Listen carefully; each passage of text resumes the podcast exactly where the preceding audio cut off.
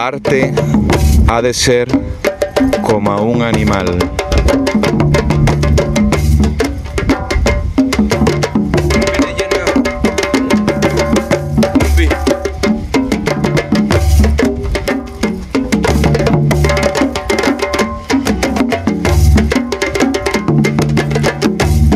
Na época na que os nenos inventaban contos, os animais eran homes e os homes animais orgullosos de ser animais.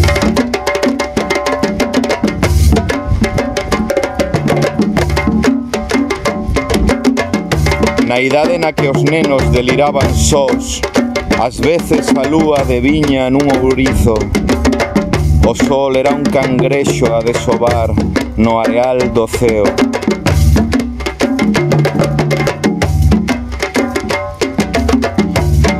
nenos xogaban o río, veneraban o río porque o río era un deus e a auga en entrando nas súas bocas comunicaba unha chea de lendas que fluían de lonxe.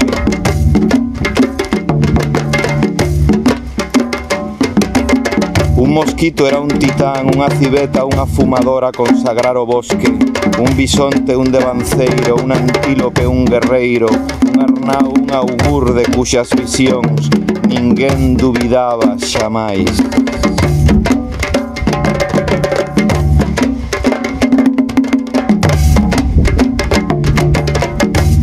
Na época na que os nenos inventaban contos, a palabra era un froito no virillo da árbore.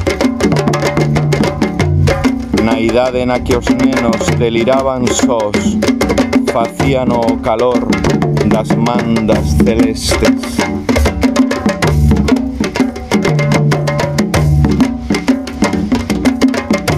Mais chegou o lume, chegou o facho, chegou a fogueira Ouleando o limiar da cova. Os nenos enmudeceron daquela Os animais dispersáronse medorentos Os homes constataron o seu silencio.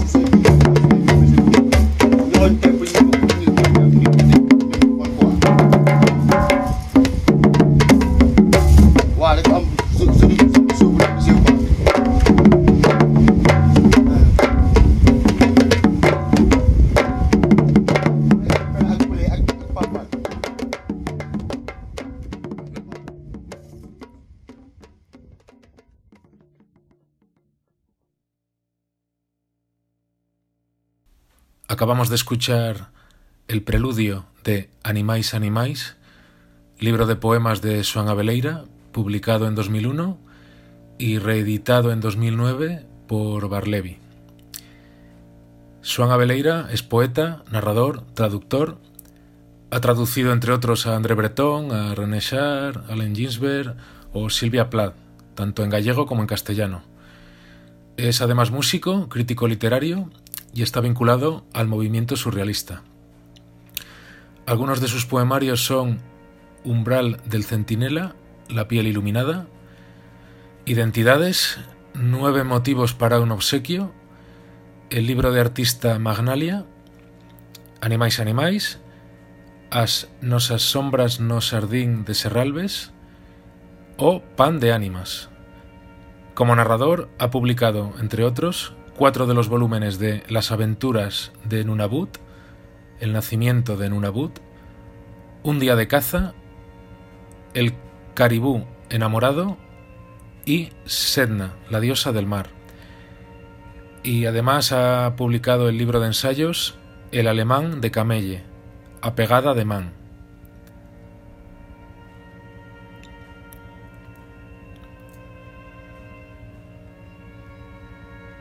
Manuel Casal Odeiro es licenciado en informática, con la llegada de la Internet de masas comenzó a compaginar su actividad profesional con el ciberactivismo en los terrenos social, político y cultural. Es fundador en 1996 de uno de los primeros webcines multilingües en España, Sinapsis, de la pionera comunidad virtual de la diáspora gallega, Fillos de Galicia, y cofundador del antipartido Democracia Directa Digital. Desde 2008 está centrado en el estudio y divulgación del problema del cenit del petróleo y del colapso de la civilización.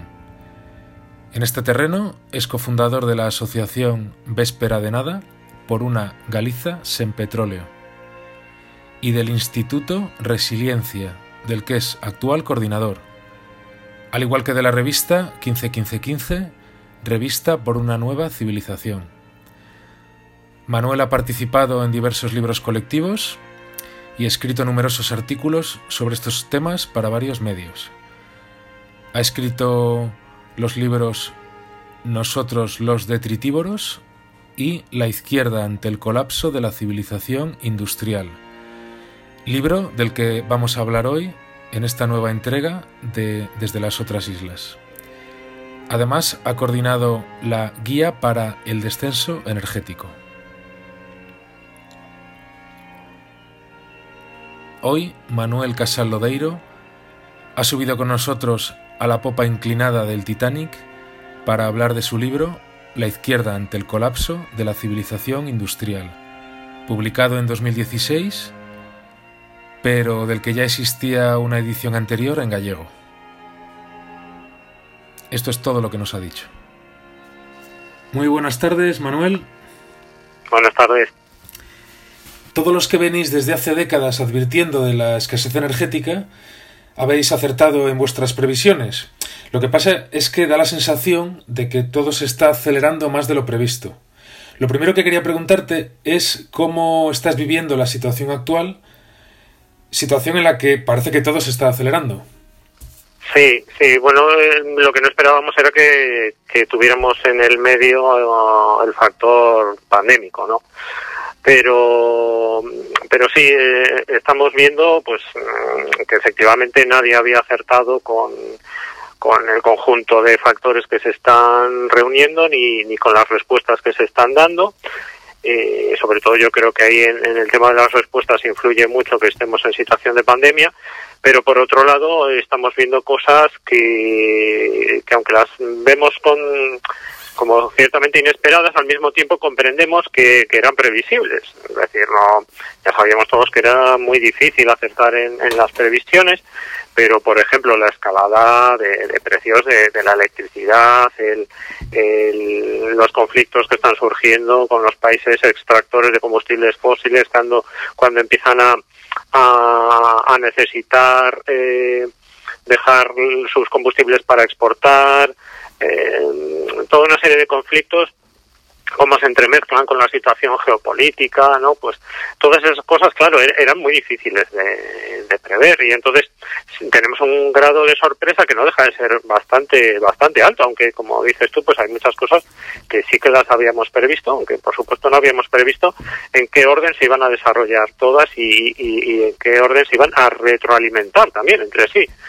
Entonces, eh, ya te digo, al mismo tiempo simultaneamos esa especie de, bueno, pues mm, era lo que habíamos avisado y al mismo tiempo nos está sorprendiendo también cómo se desarrolla, ¿no? Tú en 2016 publicaste un libro que se titula La izquierda ante el colapso de la civilización industrial. Apuntes para un debate urgente. Está prologado por Teresa Moure y editado por La Oveja Roja. Bien, en este libro analizas las propuestas de las diferentes corrientes de la izquierda ante el colapso y también analizas los, los posibles escenarios venideros. ¿Crees que en vista de los últimos acontecimientos, porque el libro lo, lo, publicaste en 2016 y me imagino que lo escribiste en los años anteriores? Claro, sí, porque ya era traducción de la edición original en gallego.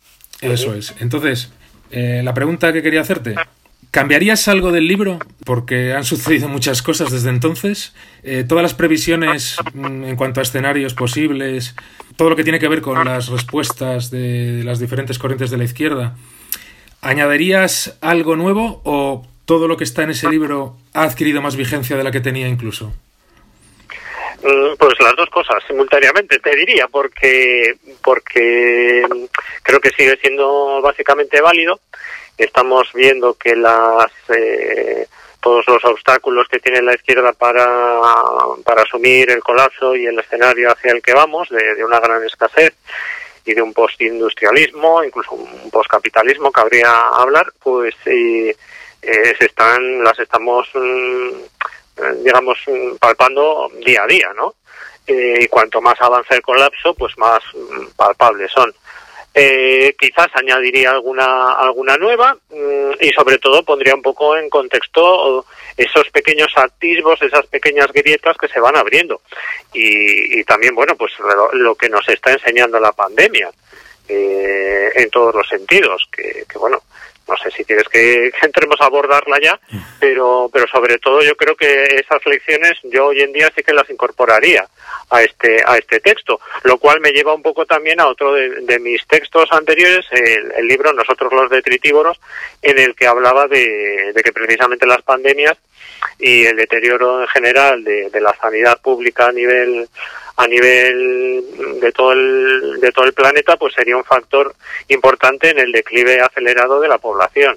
Entonces seguramente esos esos factores sí que los añadiría hoy en día. Y tienes previsto realizar algún tipo de edición nueva del libro con algún tipo de ampliación o añadir nuevos anexos no no, porque lo único que se habló en su momento eh, fue dar un, salto de escala mayor, porque, eh, como te he comentado antes, y tú bien conoces, el libro nació primero en, gallego, luego me sorprendió el interés de, una editorial eh, del ámbito hispanohablante para, para sacarla en castellano con algunas actualizaciones que había transcurrido pues en, desde la edición original y, y, más adelante, pues bueno, hubo algún comentario de, alguna persona de, del mundo eh, anglosajón, pues que sugería hacer una edición en inglés, eh, ampliando el foco un poco a toda la izquierda eh, a nivel internacional. Y esa idea, pues bueno, no llegó a desarrollarse, no teníamos contactos con, con editoriales que consiguiésemos eh, un poco pues eh, animar al proyecto y ahí quedó. Hoy en día mm, quizás mis proyectos de, de, escribir van en otra dirección. Yo creo que ese, ese libro sigue, sigue un poco dando sus frutos porque, porque incluso eh, recientemente hicimos, bueno, pues con un, un envío a, a, determinadas personas que tienen un escaño en el Congreso de los Diputados en Madrid y que están eh, autoidentificadas con la izquierda en, determinados partidos. Les hicimos llegar el, libro como un poco, bueno, pues mm, un, marcar un poco el final de su vida útil. Eh, porque bueno ya está siendo superado bastante por la por los hechos aunque ya te digo que digamos el planteamiento inicial sigue siendo perfectamente válido sobre todo para esa gente que que, está en, partidos, militando en partidos políticos o que tienen puestos de, responsabilidad. Esa parte yo creo que sigue siendo válida. Aunque hoy en día escribiría otro tipo de, de libro porque estamos ya en otra fase del colapso. Hacia el final del libro hablas del carácter que debiera tener la izquierda posindustrial. Dices en concreto que esa izquierda tendría que volver a los valores fundamentales de la izquierda. Usas la metáfora del Titanic, dices en un determinado momento que esa izquierda debería construir las lanchas salvavidas con las que abandonar el Titanic. Claro. ¿Qué agrupaciones políticas, qué partidos políticos, qué movimientos sociales de la izquierda irían en esa dirección ahora mismo? ¿Con qué agrupaciones eh, políticas podríamos contar para ello? Bueno, lo que es partidos políticos, de los que están, digamos, más presentes en la, en la vida pública y en los medios y en, los, y en las instituciones, yo pienso que con ninguno, porque ninguno ha dado el, el, paso y siguen todos luchando por controlar, por hacerse con, con un poquito más del control del timón del Titanic. En lugar de decir, bueno, tenemos que darlo por hundido, vamos a ponernos a, a intentar construir las lanchas para minimizar el sufrimiento social y que, y que sobrevivamos el mayor número posible de, personas, ¿no? Eh, entonces, lo que son partidos, mm, a no ser pequeños que puedan surgir o, o, pequeños partidos que estén eh, fuera de las instituciones. Quizás los únicos, pero, pero muy, muy, muy parcialmente, eh, podríamos eh, citar a EH Bildu, quizás también a la CUP en, Cataluña, y, bueno, luego sabemos que hay decrecentistas, mm, así un poco eh, outsiders dentro de sus propios partidos, pues por ejemplo, pues no sé, en, Izquierda Unida, ¿no? Pero, pero lo que es, digamos, un partido que tenga asumido mm, ese objetivo, ese objetivo que yo intentaba un poco eh, impulsar en el, en el libro, eh, de momento de momento ninguno se ha situado ahí. Yo creo que mm, tarde o temprano tendrán que situarse ahí o bien eh, dejar de ser partidos de izquierda, así de claro. O sea, eh, mm, serán otra cosa, serán o, partidos de no sé de, gestión de, de una gestión más o menos suave del colapso, pero pero desde luego no van a ser partidos que, que estén por el abandono del Titanic. Entonces, mm, eh, llegado el caso, yo creo que todos tendrán que dar ese, ese paso si quieren seguir siendo de izquierdas. Y, más allá de los partidos, tú me hablas de movimientos sociales, pues sí, quizás también algunos sindicatos. Eh, yo creo que el, que el primero en, en, el Estado español fue, fue CGT, eh, otros también dentro de, quizás la, la izquierda también a Berchale o quizás en, en algunos otros eh, eh, sindicatos que no son los, los dos mayoritarios, pues puede haber pequeños pasos. Y, y sobre todo yo pondría el, el foco más, por un lado, en el movimiento libertario, que siempre ha estado mucho más abierto a, a estas cuestiones y, sobre todo porque, digamos, que el colapso les va dando un poco la razón de, de que hay que buscar la salida eh, fuera del Estado, aunque yo creo que hay que hacerlo eh, mm, contando con el Estado mientras este aún exista, me parece que eso es clave, es, es, fundamental y eso aún no está asumido por el movimiento libertario. Y por otro lado, el ecologismo social, en, dentro del cual podemos englobar también pues el movimiento, no sé si denominarlo colapsista eh, y sobre todo el decrecentista, ¿no? Eh, yo creo que ahí es, eh, son movimientos muy interesantes que tener en cuenta. También quizás eh, movimientos que vienen de otros ámbitos, como las, las ciudades en transición, y últimamente, pues Extinction Rebellion, Fridays for Future, que parece que mm, están bastante cerca de asumir la necesidad de ir hacia un modelo totalmente diferente que incluya eso que yo le reclamaba a los partidos, es decir, están quedando eh, a veces nos decían, hablando con algunos representantes políticos, no podemos ir mmm, tan, tan rápido o tan avanzados que dejemos a la sociedad atrás y perdamos el contacto con ella. Pero yo creo que de tanto temer eso se han quedado atrás ellos y es la sociedad la que está avanzando mucho más rápido y no son capaces, seguramente sobre todo los grandes partidos por sus propias inercias mastodónticas, como cualquier gran organización o cualquier gran sindicato, no son capaces ahora de reaccionar como les está pidiendo esa parte que está más a la vanguardia de la ciudadanía. Has hablado de contar con el Estado. En tu libro cuando hablas de la izquierda libertaria, recuerdo que, decías que ésta debería abandonar sus posturas antiestatalistas y, que llegaran a posicionamientos intermedios.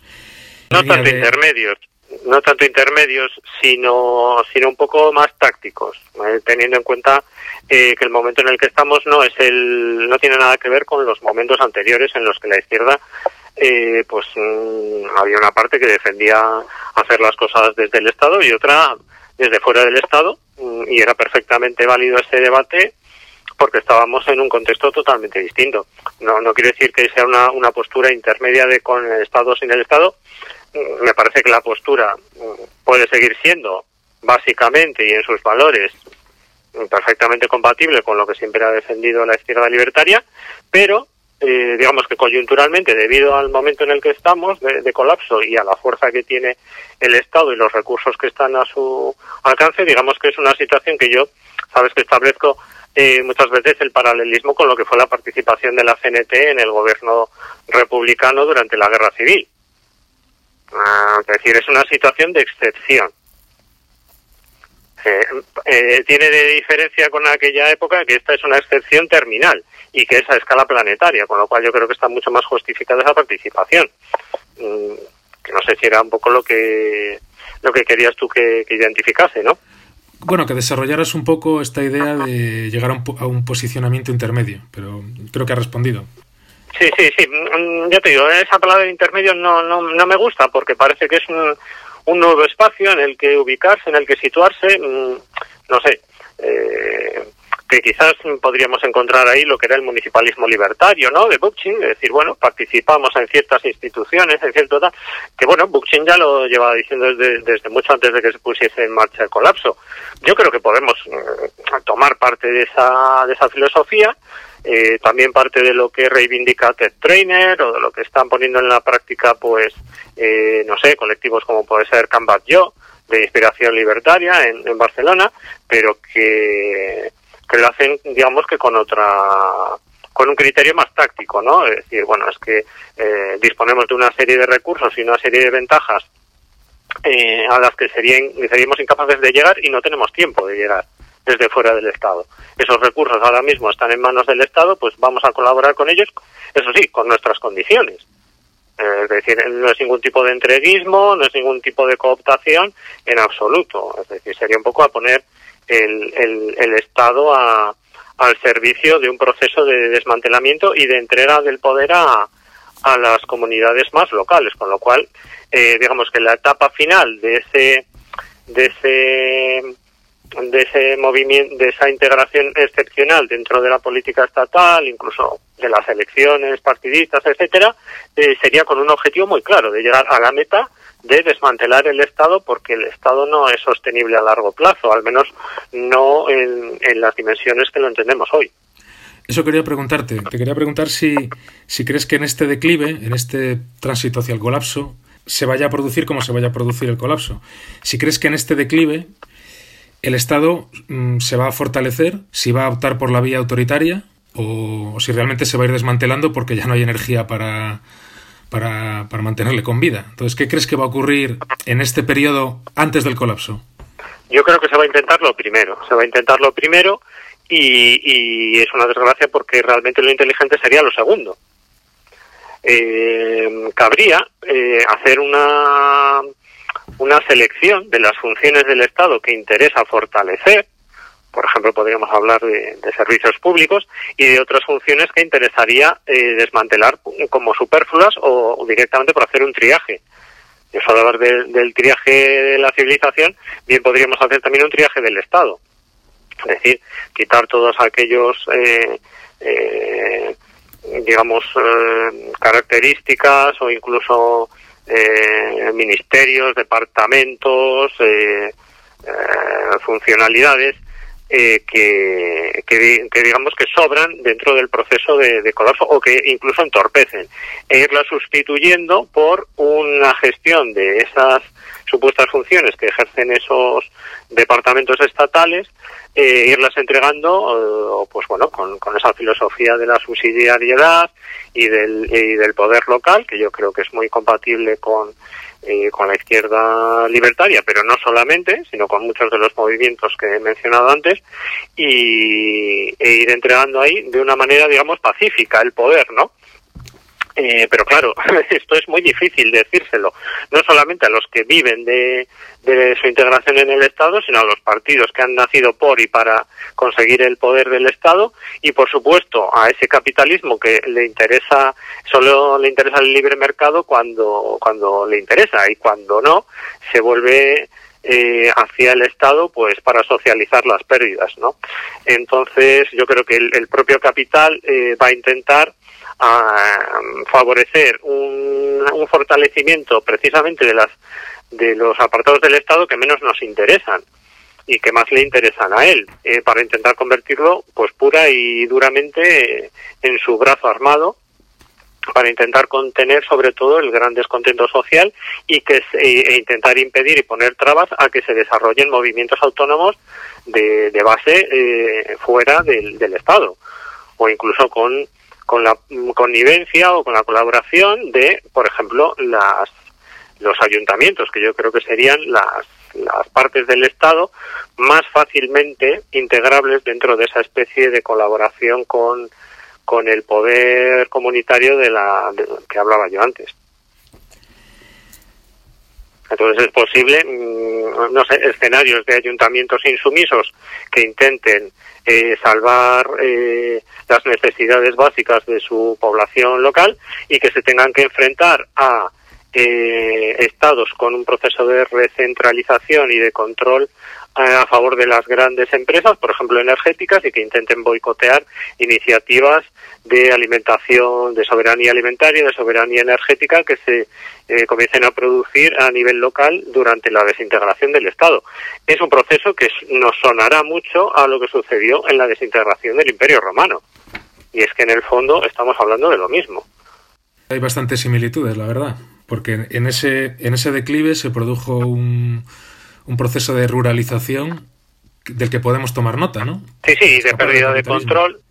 Sí, sí, de pérdida de control de, desde el centro de Roma, de, de, una dependencia de bueno de sus brazos armados que cada vez más se fueron constituyendo los pueblos que ellos llamaban bárbaros, que eran sus, sus mercenarios y, y bueno y, y incluso la, la devaluación progresiva que hicieron los últimos emperadores tiene un, gran paralelismo con el vaciamiento de, de, riqueza real que, le, estamos haciendo con las monedas oficiales hoy en día, ¿no? Hemos hablado de la izquierda libertaria, pero me gustaría referirme ahora a la actitud de la izquierda socialdemócrata.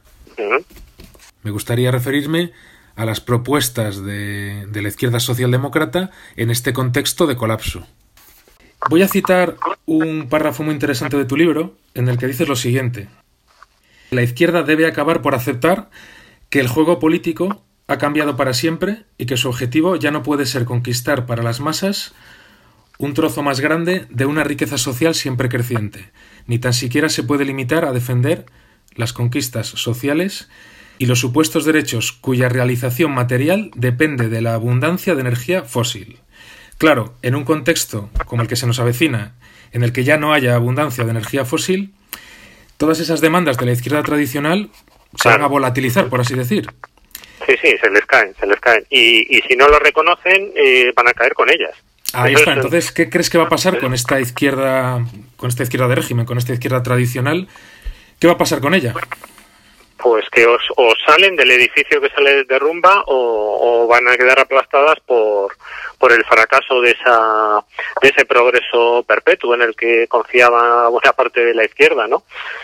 Y, y, es triste, pero, pero sí, estamos hablando de, que tienen que escapar de su propio autoconcepto, ¿no? Tienen que, que cambiar su identidad. Yo creo que, que, aquí la clave, como en muchas otras ocasiones, consiste en, en, pensar realmente que cuál es lo importante, qué es lo que te acaba definiendo como ser de izquierda, que en este caso es yo creo que la justicia, la igualdad, el, el reparto. No es la, el industrialismo, no es el consumo, el, el, querer consumir, el querer ser toda la clase obrera eh, clase media y toda la clase media consumir como los ricos. Eh, no, no, eso ha podido ser un sueño durante, bueno, pues buena parte de la, última mitad del siglo XX y principios del siglo XXI, pero eso nos tenemos que dar cuenta de que no tiene nada que ver con, con ser de izquierdas. Ser de izquierdas en, en estas alturas del siglo XXI consiste en sobrevivir eh, intentando mantener una vida digna y eso pasa ya no por, por luchar, pelear eh, con el capital por un trocito más de, de, una tarta que sabemos que va a seguir creciendo, ¿no? Es una lucha muy diferente, a decir, la tarta cada vez es menor y el capital quiere seguir teniendo los mismos gramos de, de su tarta, con lo cual nos está recortando a nosotros. Entonces, de nuevo vuelve a estallar el conflicto de clases, de nuevo se mm, volvemos a, una situación mucho más parecida a lo que pudo ser el, final del 19 y el principio del 20, y, y, bueno, mm, quizás tendríamos que volver a mirarnos, ¿no? Cuáles eran las demandas de, de aquel entonces, que era mm, el reparto, el reparto de la riqueza, el reparto de la tierra, el control de, de, la producción para determinar la gente qué es lo que necesita, qué es lo que necesitamos fabricar. Es decir, necesitamos, mm, necesitamos fabricar coches, necesitamos que esos coches sean eléctricos o necesitamos desplazarnos a los sitios a donde realmente tenemos que ir, no a donde nos manda el capital o donde nos obliga el Estado a ir, eh, repensar las necesidades y no tanto la lucha por los satisfactores que han sido coyunturalmente unos y que ahora serán de nuevo otros, ¿no? Entonces yo creo que tampoco es un ejercicio tan difícil, pero curiosamente les cuesta mucho despegarse de ello, seguramente por, por mucho miedo escénico, por, por miedo a adelantarse a, a esa percepción, es decir, ¿cómo le voy a decir a la gente que tiene que defender la austeridad cuando hemos estado diciendo también que la austeridad es malísima? Ahí también ha sido un, grave fracaso de la apropiación de cierta terminología por parte de la, de la derecha y que solo determinadas voces han estado clamando en el desierto, ¿no? Como era la de Julián Guita, que siempre decía, bueno, es que esto de la austeridad siempre ha sido un valor nuestro, de la izquierda, entendida como frugalidad, pero claro, ya incluso ahora le han cambiado el significado a una palabra que era patrimonio de la izquierda y ahora cualquiera le dice a la gente que tiene que ser austero, es decir, incluso tenemos esa dificultad añadida que nos la hemos buscado nosotros mismos. Es una batalla en el terreno cultural, lingüístico y sobre todo en, los horizontes de, de, lo deseable, ¿no? Como, como suelen decir algunos compañeros nuestros. Ese horizonte de deseo tiene que ser otro, no puede ser el consumo, el consumismo, el paraíso consumista de la, de la clase obrera, que porque eso es muy peligroso, ya, ya lo señaló eh, Pasolini en, en, los años 70, ¿no? Fíjate lo que hemos, lo que ha empeorado la, la cuestión. Si, si Pasolini hoy levantase la cabeza, pues estaría aterrorizado, ¿no? Viendo que nos dirigimos hacia un fascismo eh, en el cual la clase obrera y muchos partidos estarán dispuestos a dejar de ser de izquierdas con tal de seguir consumiendo al nivel que consumimos hoy. Y es así de duro. Le daría un síncope al hombre si levantara la cabeza. Sí, sí. Está claro que el futuro es no industrial, eso está claro, que, que el futuro está abocado a la desindustrialización, pero no podemos obviar que existen movimientos reaccionarios que se oponen también a la industrialización, como es el caso del ecofascismo, que aun defendiendo a la gran burguesía, pues también habla del bien común. ¿Cómo ves esta amenaza del ecofascismo? No sé si tengo tan claro como tú eso de que defienda el bien común. No digo que lo defienda, digo que en sus discursos hablan de defender el bien común pero para engañar a la gente.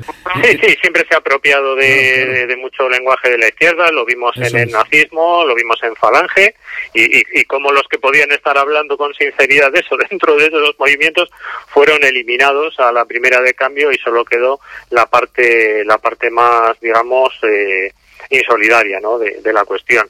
Y lo y ese común se, se desvaneció y se demostró que era solo para unos pocos. Eh, sí, sí, es, son, son escenarios mm, que nos preocupan, nos preocupan muchísimo porque ya llevamos años viendo pues eh, ciertos discursos que, que bajo esa apariencia, mm, incluso con cierto eco en el movimiento libertario, eh, pueden acabar mmm, defendiendo pues pues cuestiones bastante mmm, reaccionarias o, o, retrógradas, ¿no? Porque, eh, por ejemplo, la añoranza, ¿no? De la vida rural, la añoranza de, de lo, los, la cultura y los valores tradicionales asociados al mundo rural, claro, no podemos perder de vista que, que históricamente en, en, nuestros países se han asociado con cuestiones como puede ser el patriarcado o, o el caciquismo o, o, ciertas cuestiones que desde luego no podemos recuperar en, en, ese, en ese proceso. Entonces todo lo que sea ese añorar, volver a lo de antes, mmm, conlleva esos peligros. Yo creo que esto lo, lo identificó muy, muy bien Janet Miel, la, la compañera y, y, coautora con Murray Bookchin, del que hemos hablado antes, pues en este libro inaugural de, de del término ecofascismo y, y bueno, mmm, eh, Carlos Taigo también está trabajando en, en, esta línea, ¿no? Y yo creo que, que mucha gente estamos, mmm, llevamos mucho tiempo preocupados por, por esa confusión que pueda llevar a mucha gente a, a, a abrazar soluciones que, que, puedan entrar dentro de esa categoría del ecofascismo, ¿no? Eh, con lo cual es un peligro añadido al que hablábamos antes, ¿no? De, del, del obrero industrial acostumbrado a un cierto nivel de vida que quiere conservar ese nivel de vida a toda costa, caiga quien caiga y, y votando si hace falta un partido nazi. Y ahora le añadimos esta otro, este otro peligro de la gente que con un cariño comprensible a, a, lo tradicional, a lo, a lo rural, a, la naturaleza, etcétera, pues pueda también dejarse llevar por los cantos de sirena de, de fuerzas también reaccionarias que adopten ese disfraz, eh, con lo cual la amenaza es doble. Como dije antes, en el, en el libro analizas los posicionamientos de las distintas tendencias de la izquierda, desde decrecentistas, ecosocialistas hasta, hasta ecoanarquistas y anarcoprimitivistas. Bien, yo hace poco leí un libro titulado Los penúltimos días de la humanidad, eh, escrito por Ander Berrojalviz y Javier Rodríguez Hidalgo, en el que usan el término ecomaoísmo. Ellos utilizan el término ecomaoísmo para referirse a una suerte de tercera vía entre el ecofascismo y el ecoliberalismo. Una vía autoritaria y estatalista procedente de, la izquierda. ¿Qué opinas de este término, ecomaoísmo? Mm, bueno, no sé por qué lo han elegido, no he leído el libro, no sé por qué lo han elegido en lugar de ecoestalinismo, porque bueno, mm, maoísmo, no sé si tenemos corrientes que se, muchas corrientes que se identifiquen como maoístas hoy en día, en, ni siquiera en, en, Asia. Eh, con el estalinismo sí que sí que tenemos algunas, en, en, los países occidentales al menos, pero en cualquier caso, sí, son son etiquetas eh, sugerentes porque nos pueden abrir un poco los ojos de los de esos caminos peligrosos que, se pueden recorrer eh, para estar advertidos de ellos y no y no recorrerlos no eh, el maoísmo pues sí nos puede traer ecos no de, cosas de las que hablamos a veces como la revolución cultural ¿no? Mm, yo mismo suelo hablar de, que buena parte de la revolución que tenemos que hacer y de la transición, etcétera, es cultural. Entonces eso nos puede traer traer ecos, ¿no? O, de movimientos mm, forzados de población de, del campo a la ciudad. Eh, también nos podemos acordar de los de los gemelos rojos. Eh, sí, hay, hay cuestiones que, que no entran dentro, yo creo, de lo, de lo probable, porque yo creo que sería mucho más probable que ese tipo de soluciones las llevasen a cabo fuerzas mm, directamente entroncadas dentro de la, de la, de la extrema derecha y no de la extrema izquierda, pero, pero bueno, mm, no cabe descartarlas totalmente. Yo, yo creo que no, que la, que la lucha realmente va a estar entre soluciones más de, extrema derecha eh, contra ecocomunalismos, mm, es decir, no, no izquierdas eh, amparadas en el Estado. Yo creo que no, que el Estado va a quedar el, si, si, el, si, los movimientos de izquierda realmente conscientes del colapso eh, toman cierto control del Estado, yo creo que no lo encaminarán por esa vía. Mm, yo creo que es mucho más probable que lo encaminen por la vía de un decrecimiento y de un eh, de una digamos sí incluso un decrecimiento mm, no solo de la economía y del metabolismo ecosocial sino también de la del propio aparato estatal como decíamos antes, ¿no? Una especie de, desintegración controlada del Estado para entregar el poder a, a las comunidades locales y, bueno, coordinarnos eh, idealmente de manera confederal y bueno, dentro de un, pequeño esqueleto estatal que se pudiese conservar para las funciones que interesase a, las comunidades de base. Yo creo que, que quienes van a ir más por esa línea que puede mm, de la que pueden hablar en, en este libro y otras personas, pues yo creo que realmente iría más por la línea de la extrema derecha. En el capítulo 6 de La izquierda ante el colapso, hablas de escenarios y estrategias de la izquierda frente al colapso. Bien, pues hacia el final del capítulo comentas la necesidad de sustituir unos mitos por otros, es decir, escapar de los mitos dominantes y crear otro tipo de mitos, ¿no? Yo creo que este es un asunto que la izquierda, incluso la izquierda radical, ha abandonado por completo, creo. Quizás el movimiento surrealista es el único que, ha mantenido la lucha en, el terreno de la imaginación, pero la izquierda parece ser que, no quiere saber nada de la imaginación. ¿Qué tipo de mitos crees que pueden sustituir a los mitos tecnolátricos actuales?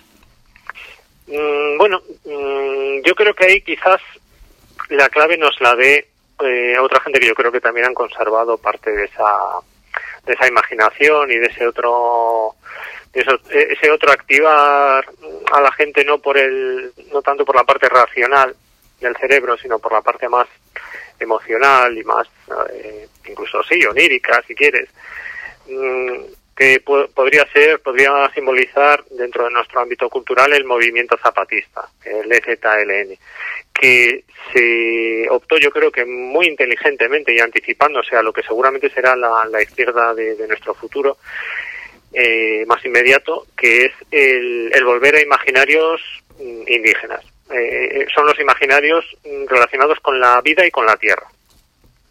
Porque nosotros no dejamos de ser animales es decir, somos, eh, a veces mm, nos fijamos tanto en la parte intelectual, en la razón, etcétera, que parece que somos seres etéreos, lo cual da al final alas al transhumanismo y a barbaridades como las que, con las que sueñan muchas élites, ¿no? Y, en realidad tenemos que, darle la vuelta a eso y reconectar con la parte más, más animal, con la parte más eh, vital. Somos parte de una biosfera, somos parte de Gaia, Gaia es una idea científica que nace desde la razón, pero que tiene un encaje muy bueno con las cosmovisiones de los pueblos indígenas. Y cuando hablo de indígenas estoy hablando de nuestros abuelos y de nuestras abuelas, porque no podemos eh, perder de vista que, por suerte o por desgracia, yo creo que, tiene una gran parte de suerte, eh, España y todos los pueblos que la componen actualmente es, eh, ha sido un pueblo mm, que ha vivido eh, muy pegado a la tierra, muy pegado a la producción primaria, en los campos, en, nuestras, en nuestros mares, en nuestras rías, hasta hace muy poco. Hasta hace muy poco. Yo creo que, por ejemplo, eh, pues eso, nuestros eh, abuelos, nuestros bisabuelos se podían entender perfectamente con cualquier indígena de cualquier eh, parte del mundo, a no ser por el idioma, pero en su cosmovisión, en su manera de entender la tierra, de entender qué es lo que vale la pena en la vida, mm, yo creo que estaban mucho más próximos mm, entre sí de lo que podemos estar nosotros de ellos. Es decir, nos hemos alejado muchísimo. Yo por eso a veces hablo de, de la metáfora de volver a casa. la especie humana eh, ha estado en un viaje como el hijo pródigo de la parábola bíblica, ha estado alejado viviendo una vida de disipación que era insostenible y ha llegado el momento de volver a casa. Y esa vuelta a casa yo creo que es un mito muy potente en torno al cual, en torno a la vida, ¿no? La casa es la vida, es, es, nuestro lugar, es el eh, tener las raíces en un lugar, en, en, la tierra, sin renunciar al contacto con los demás, por supuesto, y a, y una solidaridad eh, ampliada a todas las especies, yo creo que esa es, esa es la clave. Esa es la clave en la que podemos eh, luchar en, el terreno del mito, porque yo sí hablaba de eso en el libro y, hablo siempre que tengo la ocasión, es porque mm, yo creo que tenemos la tendencia y yo creo que es un pecado no solo de la izquierda, sino del ecologismo y de muchos movimientos sociales, de pensar que con la razón y con demostrar que las cosas son como son, tenemos ya la lucha ganada. Y no es así, porque la lucha no se está dando en el, en el terreno de, la razón, la lucha se está dando en el terreno del mito. Es decir, por más mm, artículos científicos que, que de plantes delante a, a, da lo mismo a un gran eh, a una gran empresa a, un, a una institución pública a un partido político por más que le demuestres que, es imposible continuar por la senda del crecimiento y que eso nos aboca no solo a destruirnos a nosotros mismos, sino a destruir la casa en la que estamos y, que compartimos con tantísimas especies, da igual, se, van a aferrar a cualquier clavo ardiendo eh, para seguir en su fe. Eh, estamos hablando de, de, lo que de una religión, es una yo suelo decir una criptorreligión porque no reconoce que es una religión, Podemos decir que, vivimos en, sociedades laicas, pero es absolutamente mentira. Lo que pasa es que las religiones no se que nos dominan no se reconocen como tales, ¿no? La religión del, del progreso perpetuo, la religión del crecimiento, la tecnolatría, todas esas facetas, ¿no? Toda esa hidra de, de varias cabezas, que es la que realmente eh, domina la política. Eh, a todos los sentidos, ¿no? En la, vida económica incluso. Entonces, eh, todos esos mitos han permeado con, con ayuda de esa maquinaria de propaganda y de evangelización tremenda que es el marketing, eh, han calado nuestros imaginarios hasta los huesos. Entonces yo creo que tenemos que, rascar un, poco, gracias a Dios nosotros, rascar un poco menos que en otras culturas que han abandonado su contacto con la Tierra hace ya eh, por lo menos dos siglos y nosotros pues bueno quizás lo tengamos a un par de generaciones vista ¿no? y, rascando un poquito yo creo que, que surgirán esa sintonía, ¿no? Es mi esperanza que surja esa sintonía con esos imaginarios que nunca debimos abandonar. La cuestión es que los medios de comunicación de la burguesía son muy poderosos y claro, ¿a través de qué medios? Los de abajo podemos difundir estos mitos de los que hablas. Sí. La verdad es que da la sensación de que tenemos una batalla perdida. Sí, bueno, em, tan perdida como podía ser cualquier otra religión eh, hegemónica, ¿no? En cualquier otro momento de la historia. Y al final los mitos y las religiones y los dioses acaban cayendo. Acaban cayendo. Eh, lo que no está claro es que acaben cayendo a tiempo y que no se nos caigan encima, ¿no? Entonces yo creo que hay que buscar las grietas. Hay que buscar las grietas donde sea, los medios, por ejemplo. Cuando hablaba antes de la importancia de implicarse en el Estado. Eh, yo suelo poner el ejemplo, que es bastante sencillo de entender, de, un gran impacto que se podría tener con una pequeña influencia en, organizaciones estatales. Sabemos que bueno que pequeños partidos son capaces mediante coaliciones en determinadas coyunturas eh, electorales de conseguir ciertas cotas de, de poder, ¿no? Con, con, una representación mm, bastante minoritaria en ocasiones. Bien y que se produce un cierto reparto de eh, funciones de ministerios, etcétera. Bien, eh, simplemente con controlar algún medio de comunicación público o de ser capaces ya no solo de controlarlo, sino, por ejemplo, no hace falta controlarlo de decir, bueno, pues vamos a poner a nuestra directora de, de Radio Televisión Española o a nuestro director de Radio Nacional de España, lo que sea, no. Simplemente con decir, bueno, vamos a, eh, a, modificar la ley de medios audiovisuales en el Estado de tal manera que sea que sean medios realmente en manos de la ciudadanía y que estén eh, libres de la influencia de ningún partido político.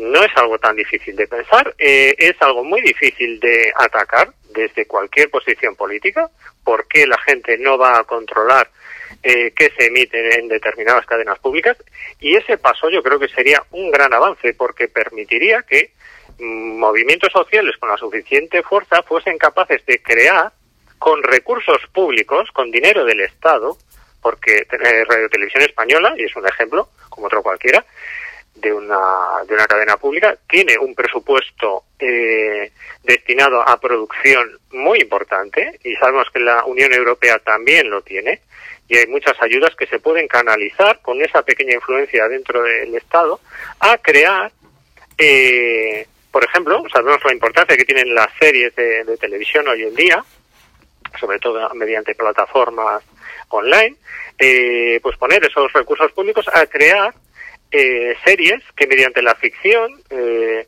permitan comenzar a, crear esos imaginarios o que rescaten del pasado experiencias históricas que convenga rescatar, como podría ser, por ejemplo, pues modos de vida de otras sociedades o experiencias como fue la revolución eh, anarquista del 36 y del 37, que, mm, bueno, podría ser una experiencia muy interesante que recuperar para todo esto de lo que estamos hablando.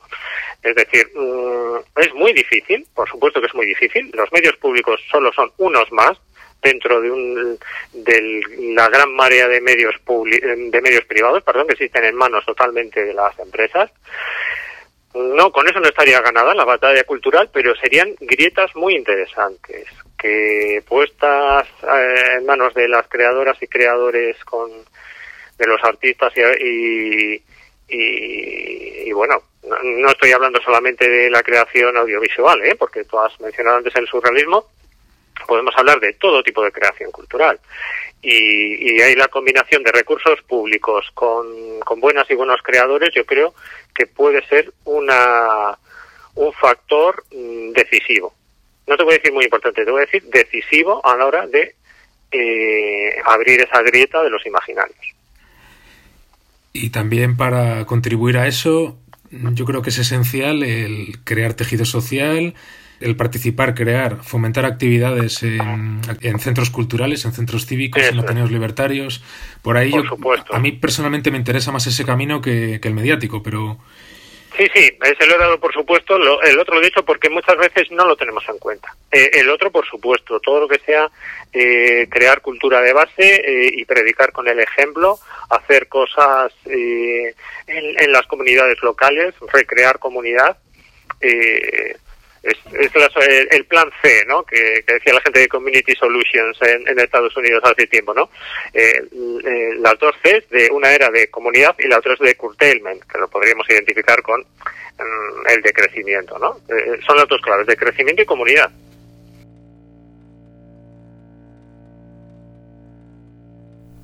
...93... Detened a los poetas, arrestad a los filósofos, ordenó desde la alta torre el oligarca a sus lacayos. Y lleno de ira masculló, qué peligrosa es esa gente que quiere cambiar los dioses. 106. Antes de sabernos acabados, Casi cualquier cosa tenía cierto misterio, encanto, importancia. Hoy tenemos los mejores indicadores y una explicación razonable para todas las catástrofes. Pero estamos virtualmente muertos. 107.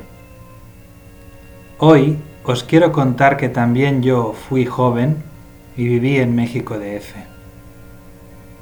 Borracho, prediqué la mala nueva en la metrópolis infinita. Cien veces repetí con mi acento catalán el ecocidio, el genocidio industriales. Y lo decía con mi cuerpo rezumando petróleo. En las infames cantinas del centro histórico los estudiantes marxistas de filosofía y hierbas, creyéndonos, por supuesto, detectives salvajes, roíamos los pilotes de concreto y despellejábamos de aluminio y vidrio la torre latinoamericana. Por la mañana quedaba la cruda de mezcal y chelas y, al respirar profundamente, llegaba hasta nuestras narices ese hedor a gasolina quemada y escape de tanque de gas que servía para recordarnos que estábamos perdidos. 112. Dicen, el futuro es de las energías renovables y se lo imaginan todo petado de placas y molinos. Digo, el futuro es de las energías renovadas y me imagino a miles de personas trabajando tierras comunales. 126. El jardín del Edén no era lo suficientemente bueno y tuvimos que modificarlo genéticamente. Desde el principio fue una competición con los dioses, con Dios, con las diosas, con la diosa, contra ella, contra Gaia. Una guerra para someterla. Y cuanto más parece que vamos ganando, más segura es nuestra derrota. A esta guerra, pocos fueron de voluntarios. La mayoría fuimos arrastrados a ella por un pequeño grupo de fanáticos. También es verdad que ya hundidos en las trincheras, casi nadie tiene la enorme valentía de desertar. Y por cierto, desertar hay que hacerlo en grupo. Si lo intentas en solitario, te dispararán por la espalda. 131. Habrá que recoser las velas y dejar que los motores se hundan en el mar. 133. Soporífero canto del cisne. El papeleo es lo último en caer. Teclead, teclead, malditos. Queremos indicadores, planes de actuación, memorias, certificados, informes. Las oficinas estarán llenas cuando en los mercados ya casi no haya verdura. Pero luego un día habrá abundancia de oficinas. 134. La tierra se inunda y se quema el cielo. Es espectacular. Pero el mono vestido, sin alzar la mirada, recuenta billetes encaramado a una montaña de cadáveres de animales.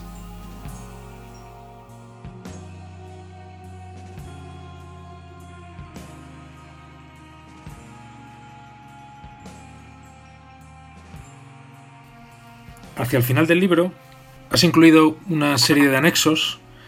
En concreto hay uno que se titula Algunas medidas públicas de mínimos para una estrategia facilitadora de la adaptación social postpetróleo. Incluye varios bloques, economía, salud, educación. Bien, estas medidas, estas propuestas que lanzas en el libro, en este anexo, claro, las redactaste en 2016 y estamos en 2022 ya. ¿Qué medidas añadirías? ¿Qué modificaciones, así grosso modo, harías a estas medidas? Y si desde 2016 hasta ahora has escrito algún artículo, que sé que sí, algún artículo en el que detalles o actualices estas medidas. Sí, bueno, mm, en cierta medida, aunque esas, esas medidas pretendían ser medidas muy fáciles de implementar y, y que recibirían escaso ataque, tanto por los medios, es decir, son medidas que se pueden colar, por decirlo así, muy fácilmente, en una política más o menos convencional. Sí, son medidas muy realistas, son medidas muy realistas y para nada utópicas. No son ninguna de ellas revolucionarias ni nada que pueda despertar las alarmas, digamos, de, de, una oposición o del capital o de, o de, los medios controlados por el capital. Mm, sin embargo, hoy, claro, mm, ha pasado un, un lustro y, estamos en otra situación. Ahora hay que aplicar medidas mucho más urgentes. Por eso, entre esos textos que, que tú me, preguntabas, ¿no? que hemos estado escribiendo, elaborando conjuntamente con otras personas, yo señalaría, por un lado, el, mi respuesta al plan de, de reconstrucción y resiliencia o de transformación y resiliencia de, del gobierno de Pedro Sánchez, yo hice una especie de réplica proponiendo otras cuestiones que realmente aumentarían la resiliencia, porque yo creo que ahora tenemos que, incidir mucho más en la resiliencia, porque el choque eh, lo tenemos mucho más cerca, entonces tenemos que ir más a medidas de, choque y de emergencia, y luego otro que fue un plan de choque que redactamos entre, entre varias personas, por desgracia no contamos, no conseguimos eh, contar con, con participación de ninguna mujer, nos quedó un plan Mm, demasiado masculinizado. No, no, no nos gustó nada, pero bueno, preferimos sacarlo así en la revista 15-15-15 y sacamos una serie de ideas de lo que podría ser un plan de choque. Mm, yo donde incidiría por mencionar algunos algunos aspectos que quizás se habían quedado un poco más más flojos allí o que ahora por el momento en el que estamos y el tiempo que ha pasado serían más importantes. Yo incidiría quizás en el tema de asegurar los suministros básicos para la población. Es decir, agua potable, un suministro eléctrico mínimo y eh, el tema de, eso, de la alimentación. Asegurarnos de la alimentación, porque no estamos exentos de un desabastecimiento. Estamos viendo que es, se está volviendo cada vez más probable eh, que haya problemas con el desabastecimiento. El diésel lleva ya varios años en declive y eh, la situación se puede poner muy rápidamente muy complicada para mucha gente. Y luego, por otro lado, iría preparando algo que quizás nos parezca que es a más largo plazo, pero viendo la aceleración del caos climático, que tampoco la preveíamos en, en 2015 o 2016 y que, sin embargo, está golpeando ya muy duramente a los países enriquecidos, como es el nuestro, yo eh, también incidiría mucho en medidas de preparación para para el acogimiento de refugiados y refugiadas climáticos. Incluso estoy hablando de, eh, de irlo preparando a nivel del propio interior del, del Estado español, porque las previsiones en, en buena parte de, de, la península ibérica son de un agravamiento de las condiciones eh, climáticas muy severo eh, a un plazo relativamente corto. Y esas cosas no se preparan de la noche para la mañana. Entonces, yo iría preparando planes de contingencia de, de traslado de la población a, a la parte que parece por, por todas las previsiones que va a tener unas mejores condiciones para, para la vida que sería pues bueno eh, todo lo que es eh, Galicia y la y la cornisa cantábrica.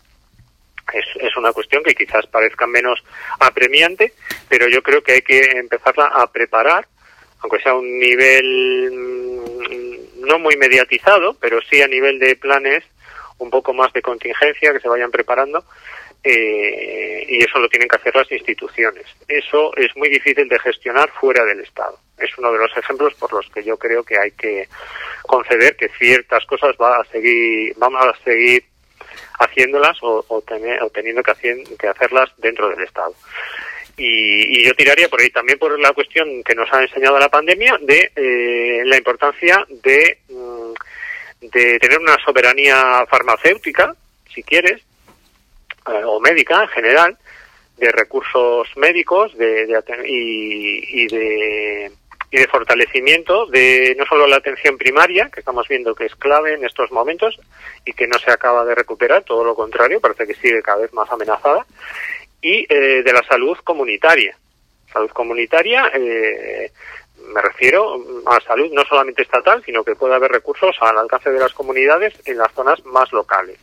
Esto, por ejemplo, lo vivimos mucho en, en Galicia, ¿no? Eh, cuando se cierran hospitales comarcales, se quedan sin médico en, en algunos ayuntamientos eh, de pocos eh, habitantes, etcétera.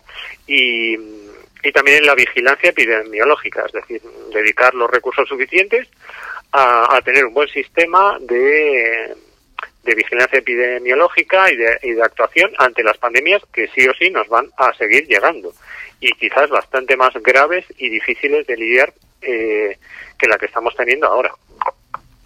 Entonces yo serían un poco los, los puntos por donde incidiría. Como ves, necesidades muy básicas. Agua, alimento, eh, eh, lugar donde vivir y salud. Me centraría ahí. Has hablado de la revista 15-15-15. Tú llevas años coordinando ya esta revista en, en, su versión digital y en papel. Es una plataforma en la que pues, han, han, colaborado y colaboran numerosos autores y autoras. Bien, cuéntanos un poco cómo surgió este proyecto y en qué consiste, para aquellos que no lo conozcan, en qué consiste el proyecto 15-15-15, que a mí me parece muy interesante y muy necesario. Sí, bueno, pues sí, y, realmente es donde estoy volcando pues la mayor parte de mis fuerzas desde, desde hace tiempo. Bien, ¿cómo surgió esto? Surgió un poco dentro de, eso que veníamos hablando de, de, cómo de cómo luchar eh, desde el ecologismo y desde ciertos movimientos sociales contra este rumbo de colapso que llevamos habíamos puesto en marcha el manifiesto última llamada que fue un manifiesto que intentaba eh, hacer una llamada de atención ante la respuesta neo-keynesiana ante los primeros eh, eh, atisbos del colapso y bueno pues una serie de personas pusimos en marcha ese manifiesto y a mí por bueno por mi formación técnica como informático y, y, bueno y consultor de internet desde hace mucho tiempo pues me tocó la faceta de, mm, de crear el web de gestionarlo y de moderar los mensajes de apoyo. Optamos por hacer bueno que el, cualquier persona simplemente dejando un mensaje pudiese expresar su apoyo al, al manifiesto eh, lo hicimos de manera moderada para evitar, pues bueno, eh, el típico troleo y para tener un poquito el control de lo que se iba publicando, etcétera. Bien, pues me, después de moderar más de 7.000 mensajes de 7.000 personas que básicamente el mensaje mayoritario, me impactó muchísimo que el mensaje mayoritario en casi todas fuera, estoy totalmente de acuerdo, eh, esta es la línea, eh, apoyo totalmente esta reclamación de que apenas nos queda tiempo y hay que repensarlo todo en una clave totalmente diferente, pero quiero pasar a la acción, quiero hacer algo. Entonces mm, me quedé con tal sensación mm, que unido a, a, bueno a lo que yo estaba mm, conociendo que se estaba haciendo en desde el Reino Unido sobre todo no eh, de crear medios de comunicación en torno a esto al movimiento de las transition towns como fue el periódico por desgracia efímero de Transition Free Press, que era un periódico en el que se, intentaban coordinar todas las iniciativas de transición del Reino Unido, que como sabes fue donde, donde nació, y, ampliar también el alcance al que llegaban. Y no solo ese, ese periódico, sino también una iniciativa culturalmente muy interesante que era el Dark Mountain Project, eh, que pusieron en marcha entre Douglas Hine y, Paul Kingsnorth. Bien, pues esas dos experiencias unidas a, ese, a esa demanda de la gente, decir, bueno, está bien, apoyo esto, pero tenemos que hacer algo más, y, y saber que necesitábamos realmente un cambio cultural, que es decir, que la transición no era un problema técnico, no era ni siquiera un problema económico ni político, sino que era cultural, básicamente cultural. Eh, pues bueno, estaba claro que una nueva cultura necesita mm, nuevos medios, nuevos medios de comunicación. Y, y bueno, pues por crear una, semilla incipiente de un pequeño y modestísimo medio de comunicación, pues se nos ocurrió crear una revista. Una revista que ya desde el principio parte con, con ciertos valores, ¿no? Como intentar una participación democrática de, de toda la gente suscrita y de, y de la gente que colabora, de intentar equilibrar no solamente pues eh, voces masculinas y femeninas, sino también los diversos idiomas de, del Estado español, con lo cual por eso también fue un, la decisión de crear una, un, un, nombre numérico para que cada uno lo pudiese pronunciar en su idioma. Y, y bueno, incluso también en, físicamente en su edición en papel, porque es, es una revista que se publica en Internet, pero que periódicamente, cada dos veces al año, eh, sacamos una recopilación eh, impresa no de todos los artículos, pero sí de los que han recibido más apoyos o más visitas, etcétera, y equilibrando también los idiomas. Eh, sacamos una edición en, en, papel, pero que está encuadernada de manera artesanal. Eh, es decir, no, no utilizamos el típico, eh, las típicas colas industriales, las típicas máquinas y procesos, sino que se encuaderna artesanalmente se envía también muy artesanalmente, lo gestiono yo, los envíos, es una cosa como muy muy personal. Y, y bueno, estamos ahí luchando por, que alcance a, al mayor número posible de personas, pero mm, sin tampoco una obsesión por, por, por llegar a, a, a, grandes a grandes números, ¿no? Nos parece mucho más importante consolidar primero una interrelación entre la gente que estamos en diversos lugares eh, luchando un poco por lo mismo, eh, esa gente, ¿no? Que, te decía al principio que me inspiró, de, de esas 7.000 personas que nos decían, no, es que, joder, eh, dándonos un poco una pauta, ¿por dónde más podemos avanzar? ¿Qué más podemos hacer? ¿no? Que queremos poner en marcha algo, queremos consolidar algo, queremos tejer algo, una red o, lo que sea. Entonces nos pareció que una revista podía ser un, una buena semilla para caminar en esa dirección. Y esa es un poco la, la historia de cómo nació y, bueno, ahí estamos intentando sobrevivir y, que la revista llegue al, número cero, porque también fue una manera muy curiosa de ponernos en marcha. Empezamos con, con un número cero que estaba ubicado en el futuro. Le pedimos a una serie de personas que intentasen vislumbrar cómo, como podía ser el año 2030, ¿no? En, pleno proceso de colapso, y esa fue la presentación de la revista. Y desde entonces hemos comenzado, para llegar al número cero, hemos comenzado una especie de cuenta atrás y, y nos vamos dirigiendo desde el número menos 15, de medio en medio número, cada, cada medio año, hacia ese número cero en el año 2030 y ya veremos si, si se parece en algo a lo que nosotros anticipábamos, que me temo que, bueno, quizás fuimos un poco optimistas en algunas cosas.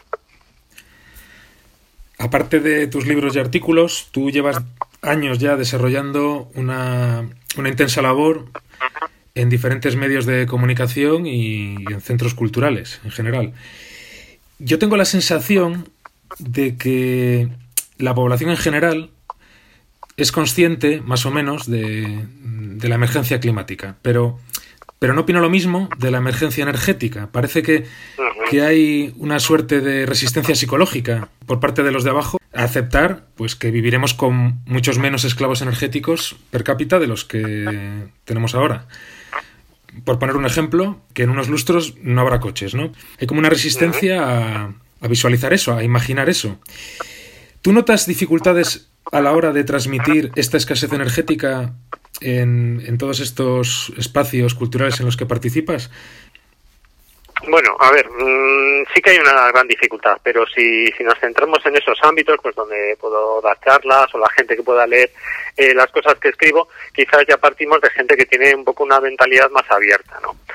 Eh, si nos vamos al gran público, pues bueno, se sabe por, por diferentes estudios sociológicos que la gente no es que no sea consciente de que hay una crisis energética, yo creo que ahora además sería absolutamente imposible que lo negase nadie, pero ya incluso hace unos años, cuando estábamos hablando de ese manifiesto última llamada, etcétera, la gente decía sí, bueno, seguramente habrá que habrá que abandonar el petróleo, habrá que abandonar los combustibles fósiles, pero claro, eh, acto seguido eh, entraban en, en acción esos mitos eh, grabados a fuego en el, en el cerebro de la gente y decían, pero, pero seguiremos viviendo más o menos igual o incluso mejor gracias a las energías renovables, ¿no? Y entonces entra el mito ahí eh, de las energías renovables, que es el, el nuevo, digamos, avatar en el que se ha encarnado ese mito del progreso perpetuo hoy en día. Entonces esa es la, esa es la dificultad, ¿no? Al principio eh, pues bueno, la, la, primera dificultad era en conseguir que la gente entendiese que había un problema y ahora, una vez que entienden que hay un problema, la dificultad se estriba en hacerles ver que cuáles son las falsas soluciones y cuáles son las, las verdaderas o directamente que no hay solución. Hay ciertos aspectos del, de este problema que no tiene solución, ¿no? Entonces, sí que hay una gran, hay una gran dificultad en, en transmitir esto. Eh, con el cambio climático también pasa un poco lo mismo, ¿no? Y a medida de que la gente va percibiendo en sus propias carnes, en sus propios países, eh, pues eso, riadas, sequías, olas de calor, eh, cambios bruscos, pérdida de cosechas, la propia realidad eh, va haciendo que sea mucho más fácil de comprender. Pero aquí mmm, nos chocamos con, un, con una cuestión que nos lleva también a lo que hablábamos antes del peligro ecofascista, ¿no? Es decir, eh, eh, a mí me parece fundamental la ingrata labor de predicar para el desierto, aunque nos parezca que a la gente le entra por un oído nuestras advertencias y le sale por el otro, porque eso deja eh, plantado, digamos, o deja vacunado mentalmente a la gente ante eh, otras opuestas explicaciones. Imaginemos que alguien jamás ha oído hablar de que vaya a haber una crisis energética y que a la primera formación política o movimiento que escucha hablar del tema, pues que sea a Vox, ¿no? Imaginemos la, la, impresión que le va a quedar de cuáles son las causas y de las posibles soluciones a ese problema. Sin embargo, si esa persona ha oído anteriormente a gente pues del decrecimiento, del ecologismo social, etcétera, hablar de la situación, aunque en un principio no se lo haya creído, eh, le ha dejado, mm, es decir, porque el, cerebro, aunque no asuma ciertas cosas, mm, no olvida las cosas que ha descartado, no las olvida totalmente.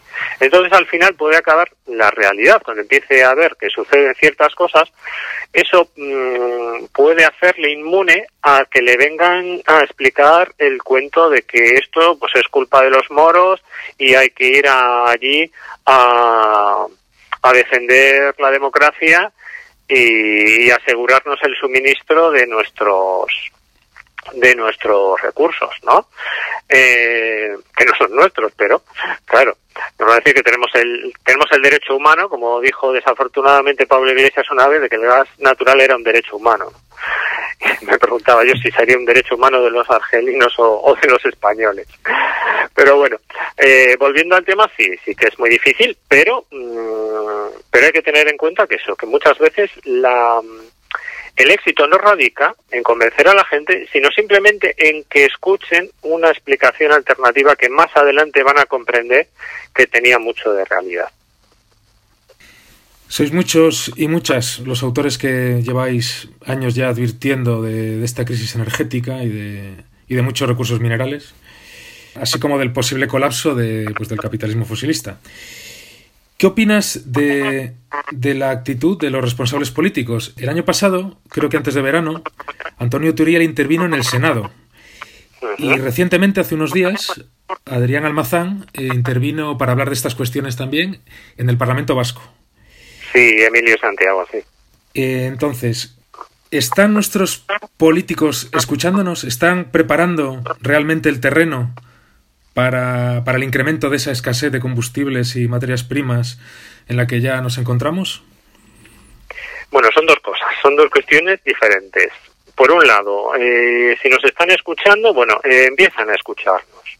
Como te decía, la propia realidad va abriendo grietas en los oídos de buena parte de las instituciones, incluso de las empresas, ¿no?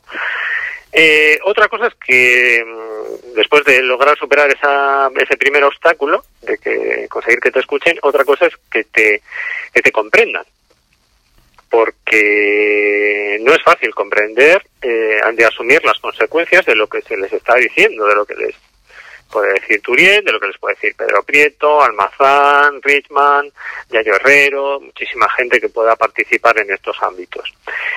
Eh, e incluso después de que lo comprendan, tendríamos el siguiente obstáculo que sería que fuesen capaces de poner en práctica las medidas necesarias. Lo cual nos lleva a la segunda parte de tu pregunta, si están preparándose ya para la escasez.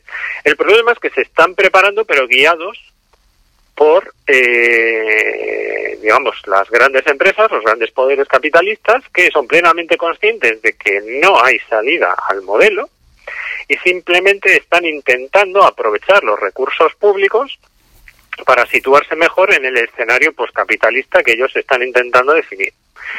Es decir, eh, no están mm, preparándose en la dirección en la que les estamos explicando nosotros y nosotros que hay que prepararse para que, digamos, eh, el, colapso mm, acabe siendo eh, un colapso, digamos, guiado hacia el bien común y no hacia el bien de unos pocos. Entonces, sí que hay una preparación en marcha, pero no es la nuestra es la preparación de las élites que se están aprovechando de mitos como el de la economía circular, el de la transición energética, el de las energías renovables, para captar una cantidad inmensa de recursos públicos para eh, básicamente eh, hacerse ellos su salvavidas para flotar por encima de la mierda y cuando no quede más remedio que reconocer que lo que nos venía encima era un tsunami de mierda, eh, ellos ya estén ubicados en, en sus parapetos altos que se habrán construido a base de los recursos públicos que eh, eh, con los que se hicieron a base de convencer a, a los responsables públicos de que eso era eh, la salida para todos. Y esto lo podemos ejemplificar en cosas tan sencillas como el coche eléctrico o el hidrógeno verde. Por supuesto que en el futuro, en las décadas que vienen, habrá coches eléctricos y habrá eh, hidrógeno verde moviendo maquinaria pesada. Pero ¿cuánta maquinaria pesada? ¿Cuántos coches eléctricos? ¿Y para quién? no van a ser para todos, no van a ser para el beneficio de para el servicio público, van a ser para las élites que eh, eh, amparadas por lo que quede del Estado, pues intentarán sobrevivir en sus islotes de, de alta tecnología de este tipo de energías que se habrán construido eh, gracias al dinero público. Así que, por desgracia, sí que se están preparando para la gran escasez, pero se están preparando para que esa escasez eh, no sea repartida, eh, digamos, equilibradamente. Y esto eh, estoy hablando a nivel de clases. Por supuesto, podemos hablar de lo mismo a nivel de países a nivel de unos países preparándose a costa de los otros, ¿no? Y ahí podríamos hablar de los proyectos de energía renovable en África para crear hidrógeno verde que traer a Europa para mover la maquinaria pesada porque es imposible, existen estudios eh, eh, científicos publicados en Europa, al alcance de cualquier responsable público, que demuestran que eh, Europa no tiene la capacidad de generar tanto hidrógeno mediante energías renovables como necesitaría para sustituir al petróleo en su maquinaria pesada. Punto. Por lo tanto, hay que ir a colonizar la energía renovable del resto del mundo, que se deje, por supuesto, eh, o que no le quede más remedio, no tenga la capacidad de luchar para impedirlo, para crear ese hidrógeno verde con el que seguir alimentando el nivel de vida europeo. Así que esa es un poco mi respuesta. Y para acabar, estás hablando de escenarios venideros. A corto plazo, ¿cómo imaginas en el sur de Europa que van a ser estos escenarios? Y una segunda pregunta, a largo plazo, ¿cómo imaginas que van a ser esos escenarios? Eh, escenarios a nivel geopolítico o a nivel Político, económico, social, a todos los niveles. A todos los niveles. un poco es un poco difícil. A corto plazo yo creo que estamos mm, en esta cuesta abajo de la eh, causada por la, por la crisis energética eh, derivada del, de la situación con el, con el gas natural y del, y del sistema eléctrico que tenemos de determinación de precios. Yo no sé si se romperá el melón de cómo se determinen los precios, ojalá que sí, para que al menos se pueda eh, aminorar esta, esta situación y, y se haga bueno un poco más independiente del precio de los combustibles fósiles. Pero eso va a ser pan para hoy y hambre para mañana. Con lo cual lo único que estaríamos haciendo sería retardar el, el problema unos, unos pocos años. Yo creo que lo que quizás se determine más a, a corto plazo en eh, muchas situaciones sea algo que no tiene que ver tanto con la energía, eh, donde seguiremos sufriendo, sufriendo problemas de desabastecimiento, puede que haya eh, apagones, puede que haya eh, desabastecimiento, interrupción de las cadenas de suministro, eso posiblemente vaya a peor, pero donde quizás haya un movimiento a nivel político difícil quizás de percibir, depende de cómo los medios de comunicación respondan a ello, es cuando salga el sexto informe del IPCC porque las filtraciones que ha estado habiendo durante este pasado año 21 eh, han puesto contra la espada y la pared a los responsables políticos de todo el mundo, porque eh, los científicos han filtrado eh, lo que se está elaborando de, de ese informe y va en la línea de decir sin tapujos que eh, la única manera de evitar los peores escenarios climáticos es eh, básicamente lo que estamos defendiendo mucha gente desde hace tiempo, es decir, eh, poner fin al sistema capitalista que necesita crecer constantemente. Es decir, solamente decreciendo se podrá mitigar el cambio, el peor, eh, los peores escenarios del caos climático. Si esto lo fuerzan, a, lo censuran en la, eh, cuando salga publicado el sexto informe, será toda una declaración de guerra a la sociedad mundial por parte de las élites controladas por eh, un capital que no quiere eh, abandonar sus sus últimos años de vida, ¿no? Por decirlo así, quieren continuar hasta hasta el final, hasta su hasta su declive terminal, arrastrándonos a todos con ellos. Ese es uno de los escenarios posibles. Otro sería que los, eh, los políticos eh, reconociesen que efectivamente hay que cambiar totalmente los parámetros de la lucha contra el cambio climático y hay que eh, reformular el modelo basado en el crecimiento perpetuo. Yo creo que eso va a determinar buena parte de la lucha política en, a nivel mundial en los próximos años y eso va a suceder este año 22 cuando salga publicado, creo que es justo después del verano, en septiembre, el sexto informe en su versión, mm, digamos, mediática, ¿no? Eh, porque sabes que tiene muchos cientos de páginas, todo el, lo que es el sexto, eh, los informes del IPCC, pero digamos que lo que luego se transmite a los medios de comunicación y a la clase política es una versión más abreviada para los policy makers, ¿no? Para los responsables de políticas públicas. Entonces yo creo que eso va a determinar mmm, buena parte de la lucha social. Mientras tanto, pues eso, mmm, lo que nos espera es un deterioro de las condiciones de, de vida debido sobre todo pues eso a un, afianzamiento del autoritarismo que ha venido de la mano de la pandemia, de la gestión de la pandemia, que se está aprovechando siguiendo la, perfectamente lo que definió Naomi Klein como la doctrina del shock, están aprobando el shock de la pandemia. Yo no creo que haya bases para decir que sea un, un, una pandemia preparada por ningún poder, pero lo que sí que está claro es que se está aprovechando desde muchas instancias para eh, preparar el terreno eh, de un colapso gestionado de manera autoritaria. Y yo creo que eso va a determinar también mucho la, los próximos años. Por supuesto, una profundización en esos mitos de la tecnosolución, ¿no? Eh, nos van a intentar seguir vendiendo que la solución es digitalizarlo todo, la 5G, la cuarta revolución industrial, eh, que necesitamos profundizar en el extractivismo, etcétera, ¿no? Y cada vez esas luchas se van a, a, trasladar cada vez más a nuestro a nuestro entorno más inmediato, es decir, la lucha del extractivismo eh, no solamente va a afectar a países de de los que hemos venido detrayendo recursos a lo largo de toda la historia del capitalismo, sino que se nos va a plantar ya a la puerta de nuestras casas, como se está viendo con la mina de litio en Cáceres y, y podemos ver con muchísimas más eh, eh, ejemplos.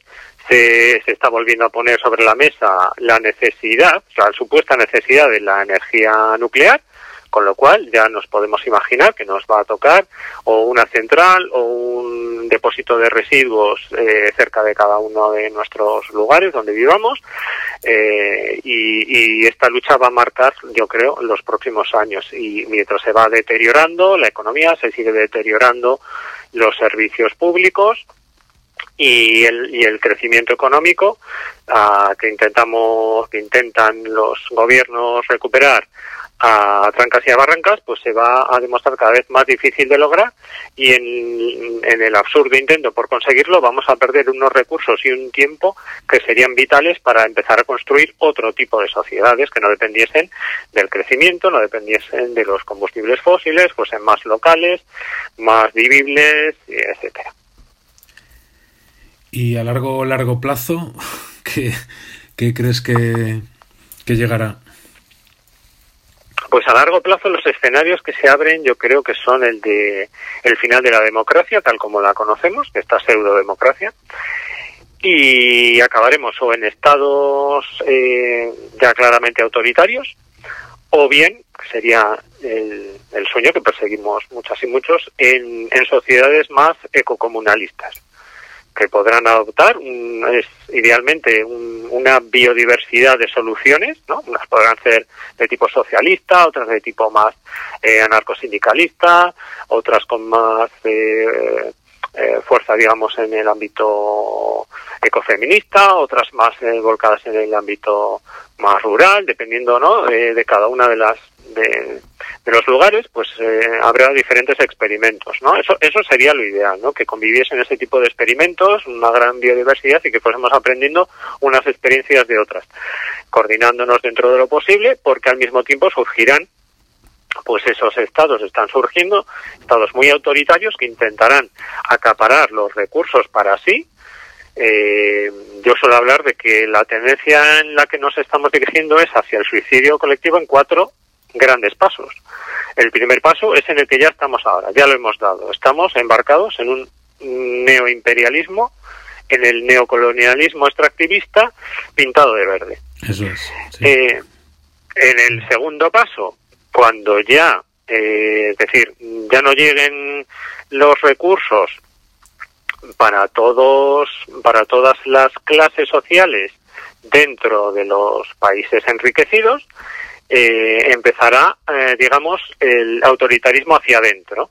Porque entonces ya no habrá suficiente con lo que les robemos a los países empobrecidos para satisfacer a la clase media y a las clases altas. La clase media se habrá desvanecido, será cada vez más eh, las masas de excluidos también en los países enriquecidos y entonces no habrá otra manera de gestionar eso más que por medio del autoritarismo también dentro de las fronteras, con lo cual entraremos en el segundo paso que será el autoritarismo dentro de esos países. Y el tercer paso será cuando ya ni siquiera haya suficientes recursos en el mundo para mantener el nivel de vida de todas las clases eh, pudientes dentro de todos los países enriquecidos y empiecen a enfrentarse entre las clases pudientes de unos países contra las de otros por medio de lo que quede de los estados que se habrá convertido en el brazo armado de las élites nacionales de cada de cada país. Porque hoy en día vemos a todos muy amigos a toda la extrema derecha haciendo sus contubernios a nivel internacional apoyándose los unos a los otros pero eso sabemos que solo funciona hasta que ya no llega para todos y entonces se, eh, se enfrentarán unos países contra otros mmm, eh, dirigidos por esas por esas élites que intentarán obligar o engañar a las a las masas de, de, de, sus propias poblaciones que estarán empobrecidas y estarán en manos de esas élites a enfrentarse las unas contra las otras y lo cual nos retrotrae pues a escenarios como la Primera Guerra Mundial, la Segunda Guerra Mundial, etcétera, es decir, la misma vieja historia de siempre, ¿no? Las élites haciendo que se enfrenten los de abajo entre sí por, por las migajas que solo se quieren repartir entre ellos y eso por supuesto acabará en la destrucción mutua nuestra y posiblemente del resto de la vida en el planeta. Ese es el escenario hacia el que vamos si no hay una rectificación que solo puede venir desde abajo. O sea que ese es el, ese es el rumbo que tenemos que evitar. Pero de todos modos, lo que está claro es que sean regímenes autoritarios o neofeudales o sean sociedades igualitarias, lo que está claro, creo, es que si tenemos en cuenta la escasa disponibilidad energética que habrá para entonces, lo que está claro es que el modo de vida al que vamos será mayormente rural. Eso yo creo que sí, sí, efectivamente, es un efectivamente. común que va a estar ahí. Sí, sí, sí, sí, porque el, básicamente toda la historia de la humanidad desde la desde el neolítico se ha basado en, en, la agricultura. ¿Qué pasa? Aquí tenemos una situación muy muy peligrosa, muy diferente, ¿no? Porque hay quien dice, bueno, pues el capitalismo intentará eh, volverse de nuevo un capitalismo agrario, como fue al, al principio, ¿no? Y, y volveremos a, aquella época previa a la revolución industrial, ¿no? Siglo XV. Pero Claro, 15, 16, 17, hasta que se empezó a explotar el carbón. Pero, pero eso va a ser imposible porque tenemos un, un factor. Eh, esto también va a depender mucho de cómo se mm, desarrolle todo lo que es el deterioro del clima. Porque una de las cosas que está muy en peligro con el caos climático es la viabilidad de la agricultura.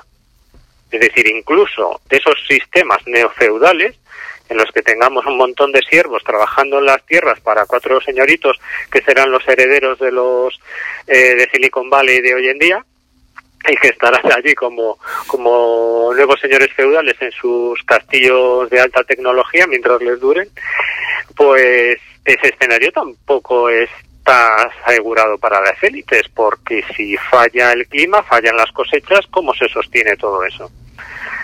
Es, es un es un escenario bastante preocupante. Claro, mm, podemos pensar, bueno, pero en algunos lugares del planeta podrá haber una cierta estabilidad y se podrán mantener esas islas de complejidad. Con lo cual, en esas islas de complejidad, el nivel de vida podrá quizás mantenerse durante un tiempo que no sabemos cuánto será, porque no sabemos cómo se desarrollará el caos climático, lo cual depende muchísimo de cómo reaccionen las élites este año y en los que tenemos justo por delante para ver si evitamos los, el grado y medio, si evitamos los dos grados, bueno, el grado y medio ya parece imposible, los dos grados hay gente que dice que también, y a ver hacia dónde vamos, pero pero ese es el panorama que, que tenemos por delante. Mm, entonces, sí, basarnos en la agricultura, sí, sería lo ideal. Si hoy en día parásemos eh, la emisión de combustibles fósiles e intentásemos eh, yo suelo apostar por porque la agricultura no solamente es la que nos debe comer, sino yo suelo decir que tenemos que pensar un nuevo modo de alimentarnos más basado en la en, en la alimentación arbórea. Es decir, no volver a ser eh, cazadores recolectores porque no somos demasiados para, para intentarlo, aunque quizás al final, después de un cuello de botella evolutivo, acabemos siendo unos pocos cientos de miles de cazadores recolectores al final del siglo 21 pero pero quizás lo que habría que intentar sería porque cumple una doble función de aminorar el cambio climático al capturar carbono y al mismo tiempo proporcionarnos comida es dirigir un cambio de dieta hacia una dieta mucho más basada en los frutos arbóreos y no tanto en los cereales que son mucho más dependientes de un clima estable.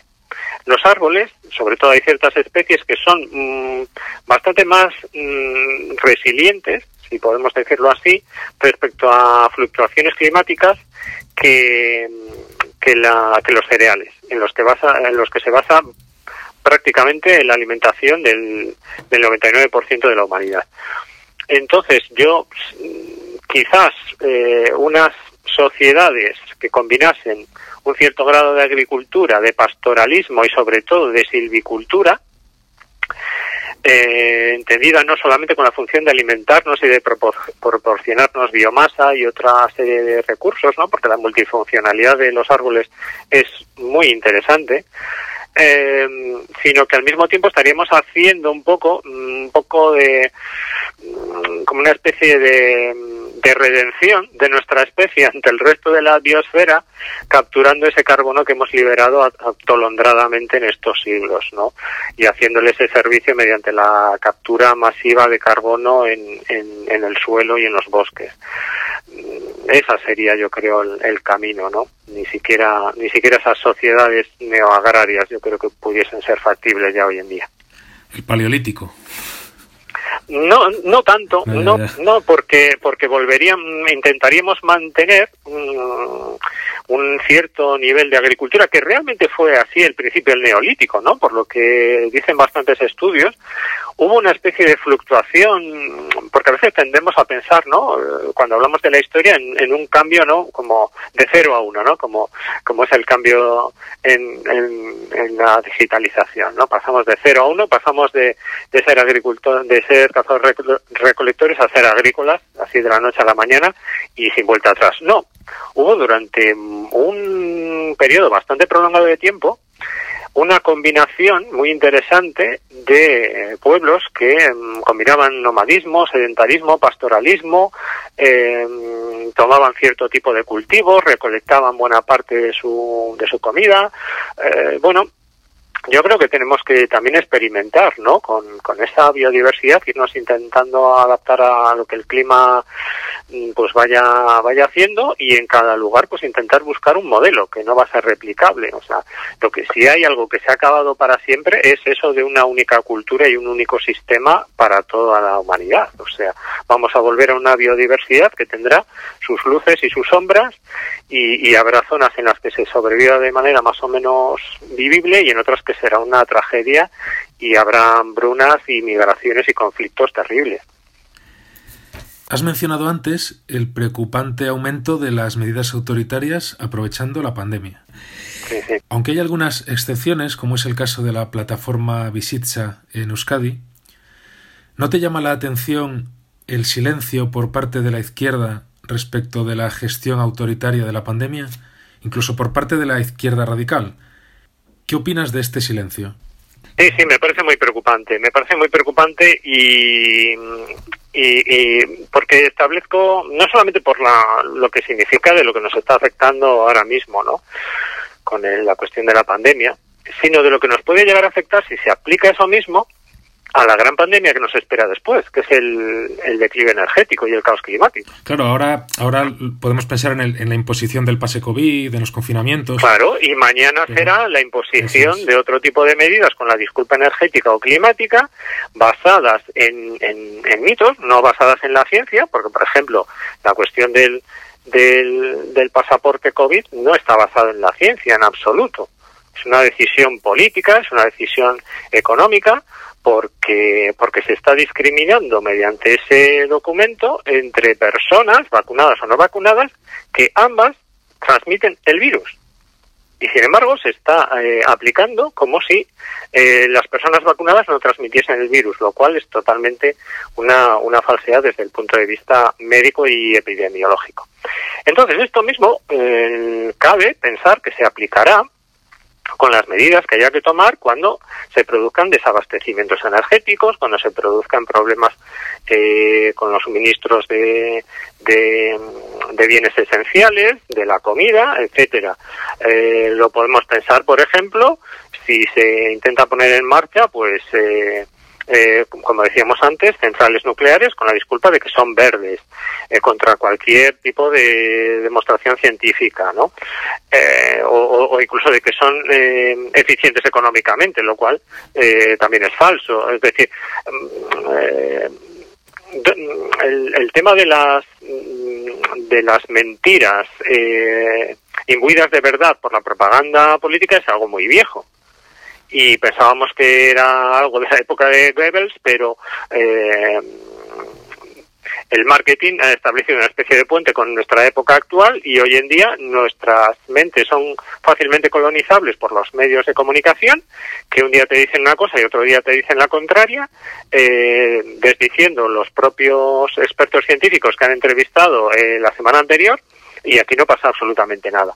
Entonces eso me da muchísimo miedo por lo que pueda anticipar de lo que nos espere eh, una vez de que la pandemia quede más o menos no voy a decir controlada, no lo sé si controlada o, superada, ¿no?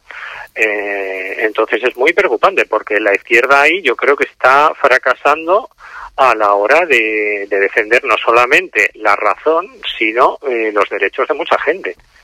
Es decir, ya está, le estamos pidiendo como tú has, mencionado algunos pasajes de mi libro, le, le, pedíamos cosas que parecían bastante difíciles y ahora resulta que no solamente no están cumpliendo con esas, sino que están fallando en otras que se suponía que no deberían fallar. O sea, el, fracaso histórico de la izquierda eh, se está anticipando monumental.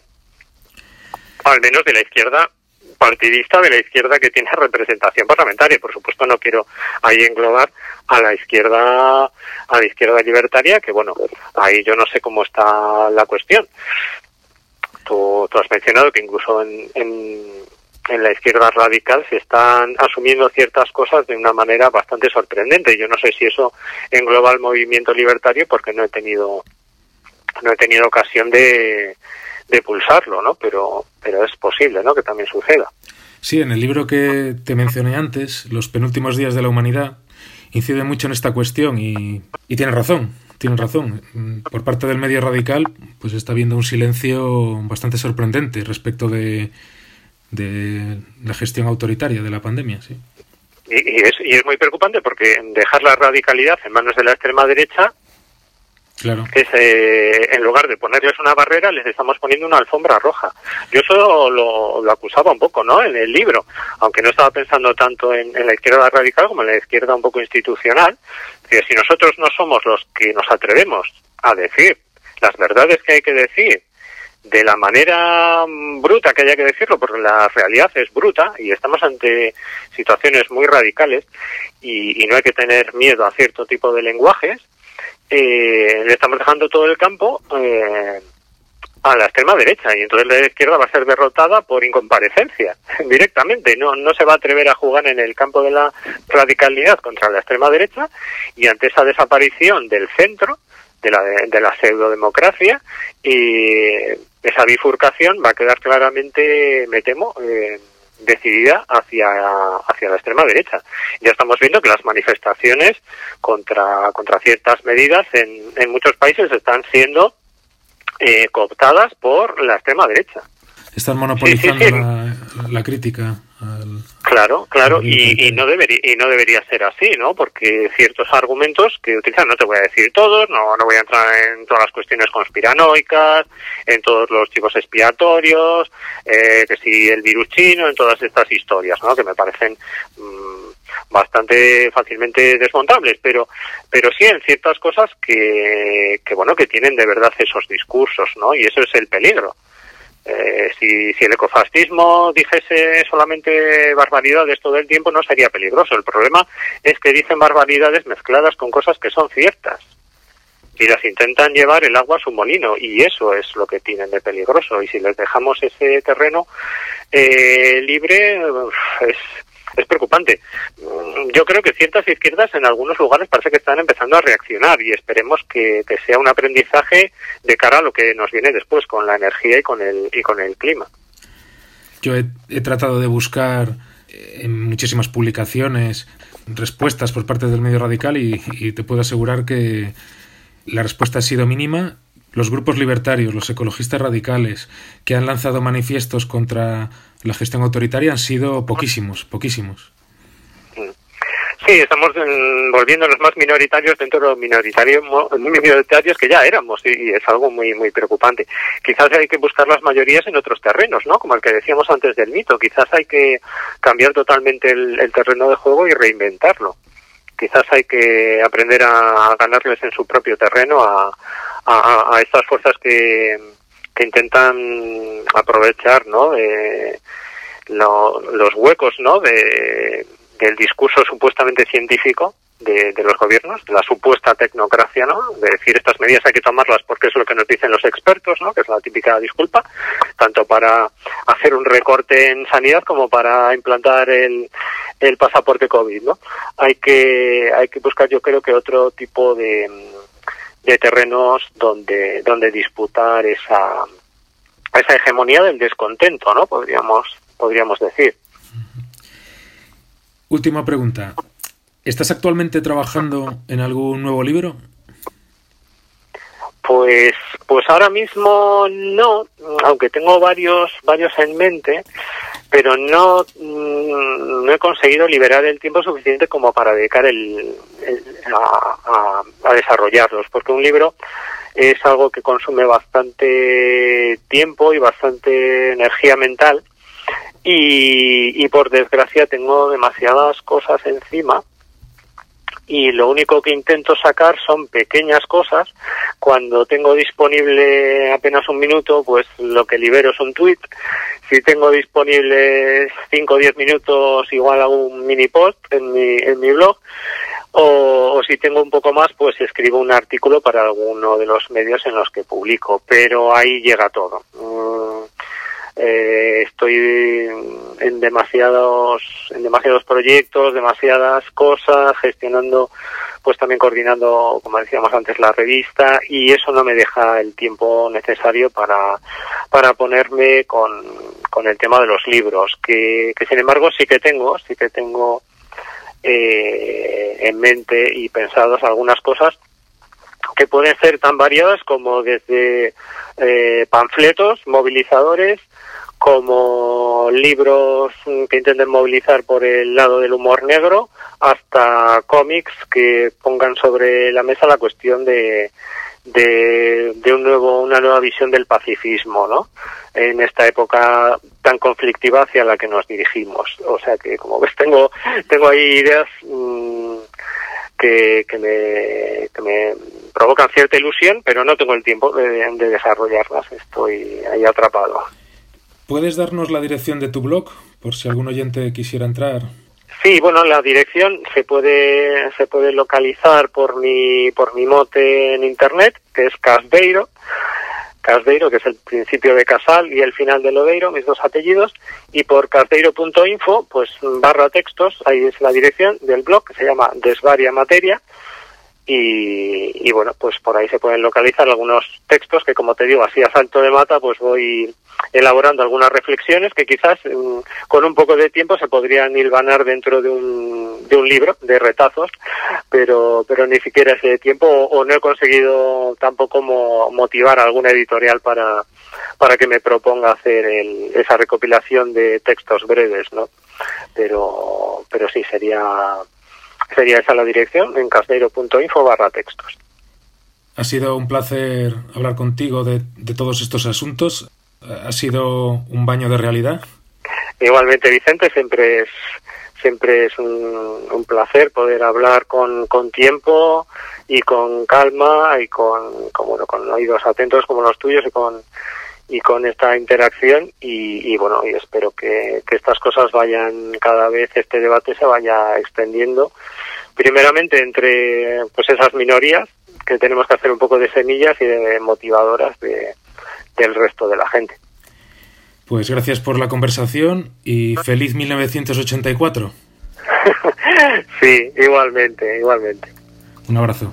Un abrazo Vicente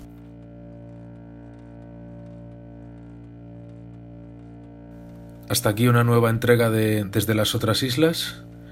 Los poemas que hemos escuchado en la mitad de la entrevista son de La Caiguda y vamos a despedirnos con la versión en castellano del preludio de Animais Animais de Suan Abeleira.